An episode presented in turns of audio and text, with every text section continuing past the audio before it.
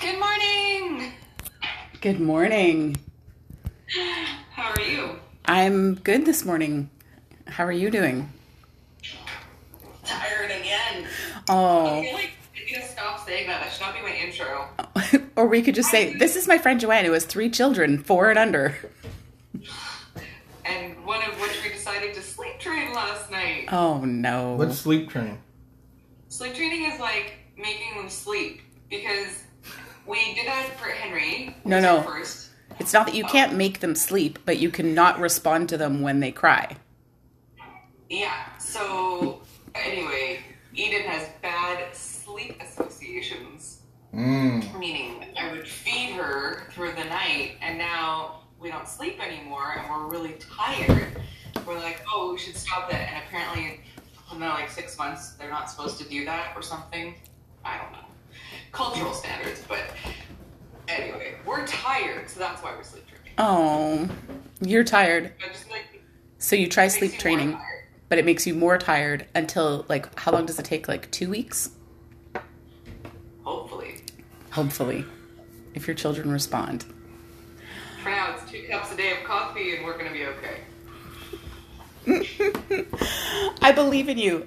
So we have the opposite thing going on at this house. We have an adult child who told me the other day that um, sometimes he wakes up early in the morning and then he can't go back to sleep, and he's so kind about it. And then I was like, "Oh, like are we waking you up in the morning?"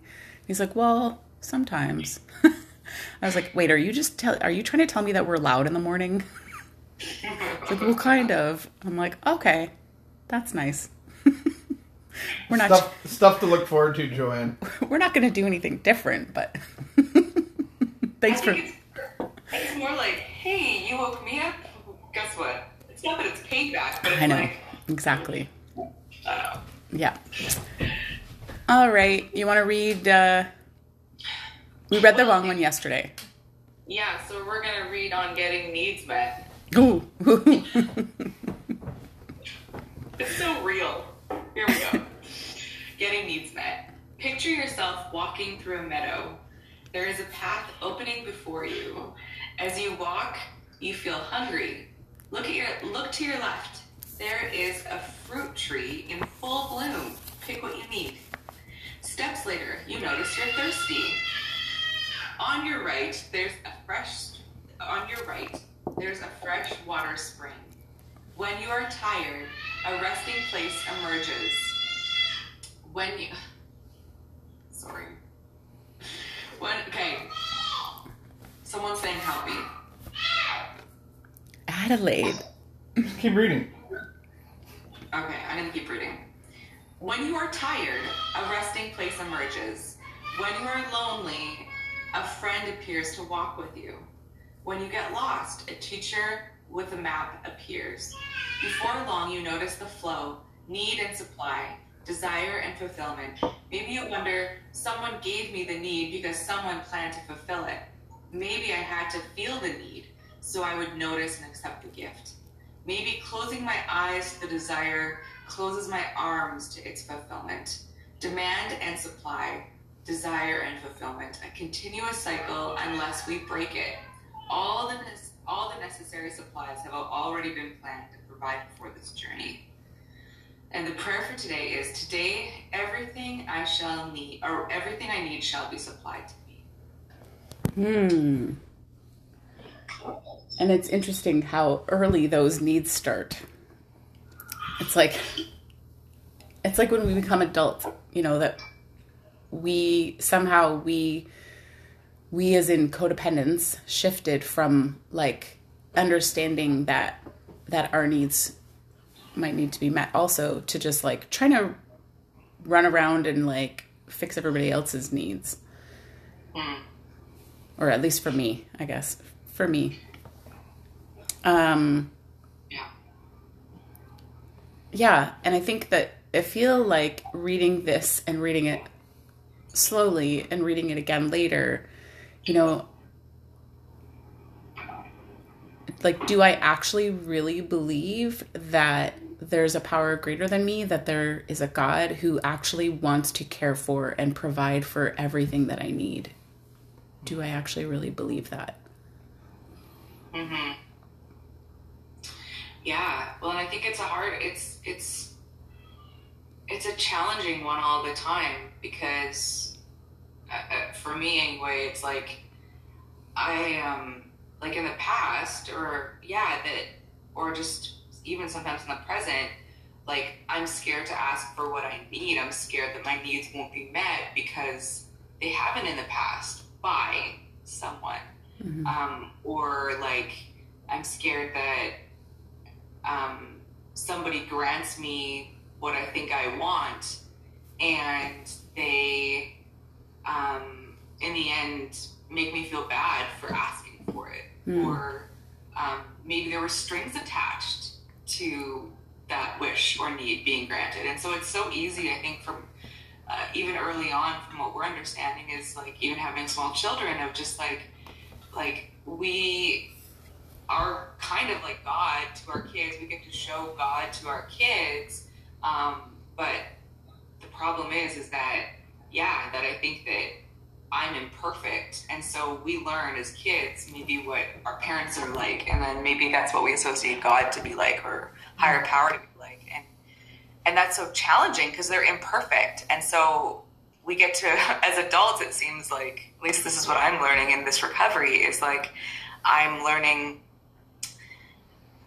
that it's true that God can meet my needs, but I'm still scared. Like I'm still scared that He won't. I'm still scared that He's going to have strings attached and He's going to make me do something or perform for that need or that that want that I have. Um, and so I think for me, that's that is often the big battle. Is like, what's the catch? Well, and so often we do run around looking for like other people to fill these needs for us. You know, like I spent a significant amount of my life looking to my husband to like fill all my needs. And like it was never good enough you know? I i remember being in a meeting and someone saying like you know try being with someone who actually like does all the things that you ask of them and then see how you feel. And i was like that's exactly how i lived. Like this is me. You know i got to last year and i'm like okay mm. so everything everything is how it should be. Everything is how like I, what i thought i wanted it to be. You know i don't have to work right now. My husband's amazing. He's you know but here i am now i'm like nitpicking at all these little things and i'm never happy. I'm never content. I'm never you know i'm not rested. I'm not and studies show like well rested people are a lot kinder. I just heard that last night on a podcast. They did like a scientific study that actually shows that if you're well rested you are scientifically proven proven to be kinder. Like oh wow that makes it like so extra hard for all these parents of young children but well, go ahead. go ahead Well, I think that that's something that I've actually been watching in your life is like what you've said. You're like, well, this is my life, and and this is you know all of these things are actually really great, and my life is really great. It's maybe the greatest it's ever been, and yet you know your disease is like flaring up left, right, mm-hmm. center in all these places, and so. Mm-hmm. I I often will think of that for myself of like it's really easy, and I mean, I, it's often I'll just joke about it because it makes me feel better to make light of situations. But like, it's like we're tired, we're exhausted, we have three young kids. Like this is life. Like our regular normal needs are not there. I go to bed. I don't know if I'm gonna how many times I'm gonna be woken up that night. I have no control mm-hmm. over it. But like, you know, is it a practice of just being like, okay, Lord, like, how do I? Um, will you give me power? Will you give me strength? Like, Mhm. not going to torture me through this process of having young kids. That's horrible. Um, But again, just like watching watching you and just being like, well, what will ever be enough for me? Like, what will ever? And so if I can do that here, what would it be like over there? right Or you know, and watching you, like it's it's just life circumstances, and it's so easy to blame um, when our needs are met. I think. and then getting into that mind shift of like actually waking up in the morning and saying like yes god today like i believe that everything that i need will be supplied to me and then that means throughout my day when i'm feeling you know when i start to feel that like discontent rise up in me when i start to feel like out of control when i'm like frustrated with the things around me I have to stop again and say like, you know, just me and you, God, just me and you, just me and you. like, I don't know, put me in some kind of bubble. so yeah, I mean, specifically, I pray that for you today because I think you do, you know, you do have, for sure. You can you can look at external circumstances right now and just be like, this is so hard. This is so hard. But I I think that you know, if we do believe that God is real and he does want what's best for us. And so, you know, he can do that like at any point in time.